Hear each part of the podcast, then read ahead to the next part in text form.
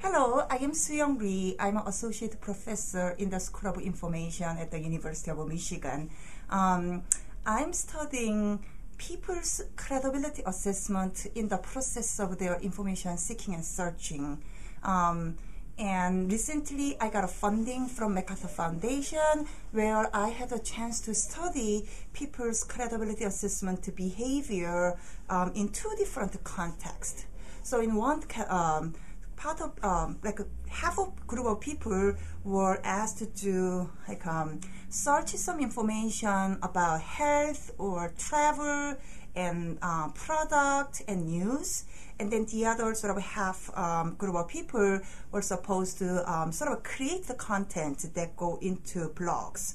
The objective of this study were when they had this kind of different goals and different information activity going on, you know, do they actually make uh, different kinds of assessment in terms of trustworthiness and accuracy, um, type of credibility assessment, or um, they sort of tend to be more sort of consistent.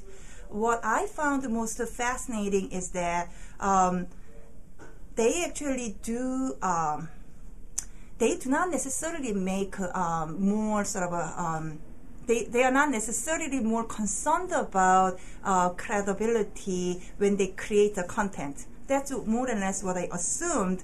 However, uh, um, they actually um, make more effort when they are searching certain things. And then we sort of speculate that it's because when they create the content, that's where their focus is. So they are trying to make sure that they spend more time into content creation while um, when they are just engaging in searching, that's their primary task. So they actually tend to be more concerned about credibility, and then they are making more effort trying to make sure they are getting um, best and quality information.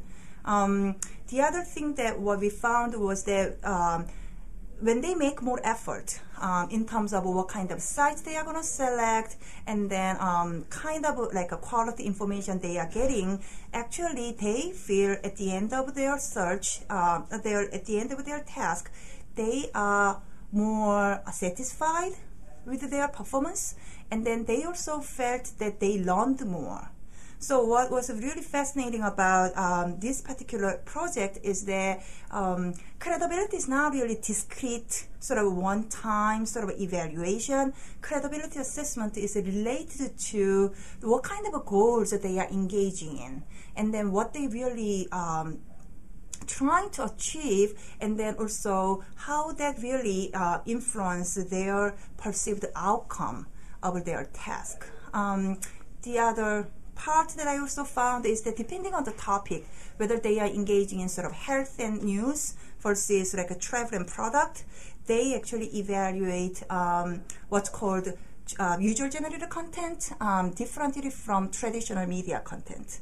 Obviously when they are looking for information for product and travel, um, they actually prefer to get the information from people like them you know, like um, user-generated content. So that's another interesting finding. So I wonder if um, the variance you found in uh, whether they trusted uh, sort of traditional authorities or people like them, user-generated content, um, you've found a variance by topic area. But I wonder whether within topics, whether there's a whether it's the type of information within the topic. So, for example, for travel information, you may well trust other users for how is this hotel, but for how much the hotel charges or what its what its street address is, you're probably going to trust. I'm going to guess you're going to trust the hotel more. So, I wonder whether the variance that you found by topic area is actually a variance.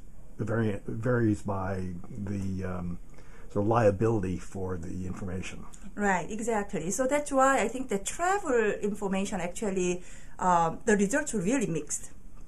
And then uh, because the travel information has all these multiple dimensions, so it's not like um, now one way the other. We measure the credibility in terms of three areas. One was like more sort of believability, whether you can trust this one, it is reliable information. We also ask them whether this is objective information.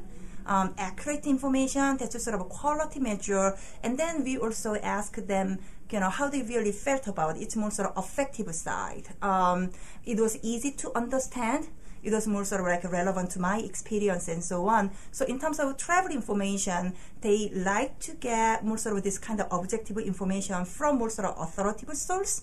And then um, they can believe, but when it comes to sort of easy to understand, I was able to really use this information. This kind of user reviews were better received. So um, credibility itself has a, uh, multiple dimensions, and uh, we were trying to include sort of believability, quality, and affective factors. Or uh, so uh, this is, I haven't thought this through this question, but um, I wondered I wonder whether. Um, in some cases, whether it's the object, whether objectivity is the criterion, or whether it in fact is liability. So, um, if a hotel gives you wrong information about how much they charge, they're liable for that. And so you tend to trust uh, price information that comes from the hotel, whereas another person says, "Yeah, I think they charge ninety nine dollars." That person's not liable, and so you're unlikely to trust it.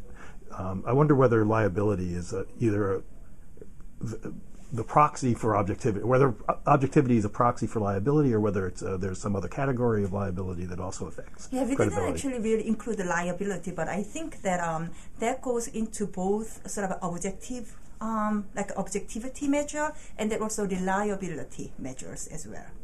Were um, were there variants variations based upon age or socioeconomic or gender? You or know, anything else? Right. It was interesting because we uh, look at not um, economic social status, but we look at in terms of age group because we have a pretty a range of um, age in terms of their participants. We had 64 people, and um, we had actually like average age was um, 49. So you can see that they are more sort of middle aged than old um, senior people. However, we didn't see actually much difference in terms of age or gender. That's really and surprising. Then, right, it is surprising. And we also asked them whether they have prior experience with the content contribution. And then those people who are sort of more experienced with the content contribution would show different um, like um, patterns in terms of credibility assessment, we did not find um, significant findings there either. So those were the, yeah unexpected. So, um, what should we learn from this study? Um, we should learn that um, like you know a lot of people are more and more sort of engaging in this kind of, kind of content contribution and people are not really aware of the, what are the sort of consequences of sharing this information um, publicly. We um, sort of gave them some sort of like scenario to develop, but those are not necessarily like a social networking sites. Like we were very specific about um, the information that you are posting here is going to be sort of shared, but um, credibility was not a really primary concern for them. And um, I think that like a lot of credibility research has been sort of focused on only like finding and then um, the, like sort of looking for information for themselves. But I think that we are living in like a, what's a so-called Web 2.0, so it is important to, to just pay attention to the uh, behavior of content creators. We know we have a lot of research about you know what motivates them to be um, sort of posting the content and so on. But we have a very little study about when they post this kind of um, any sort of like really content online. You know uh, how they really um, make a credibility assessment. Are, we, are they really aware of so like consequences of sharing? Do they really double check or verify the information? None of them were really actively um, happening. So those are the sort of area. This is really the one of the first one. Uh, tends to be really the exploratory still. So I think that there is just more research to be needed. Thank you very much. Okay.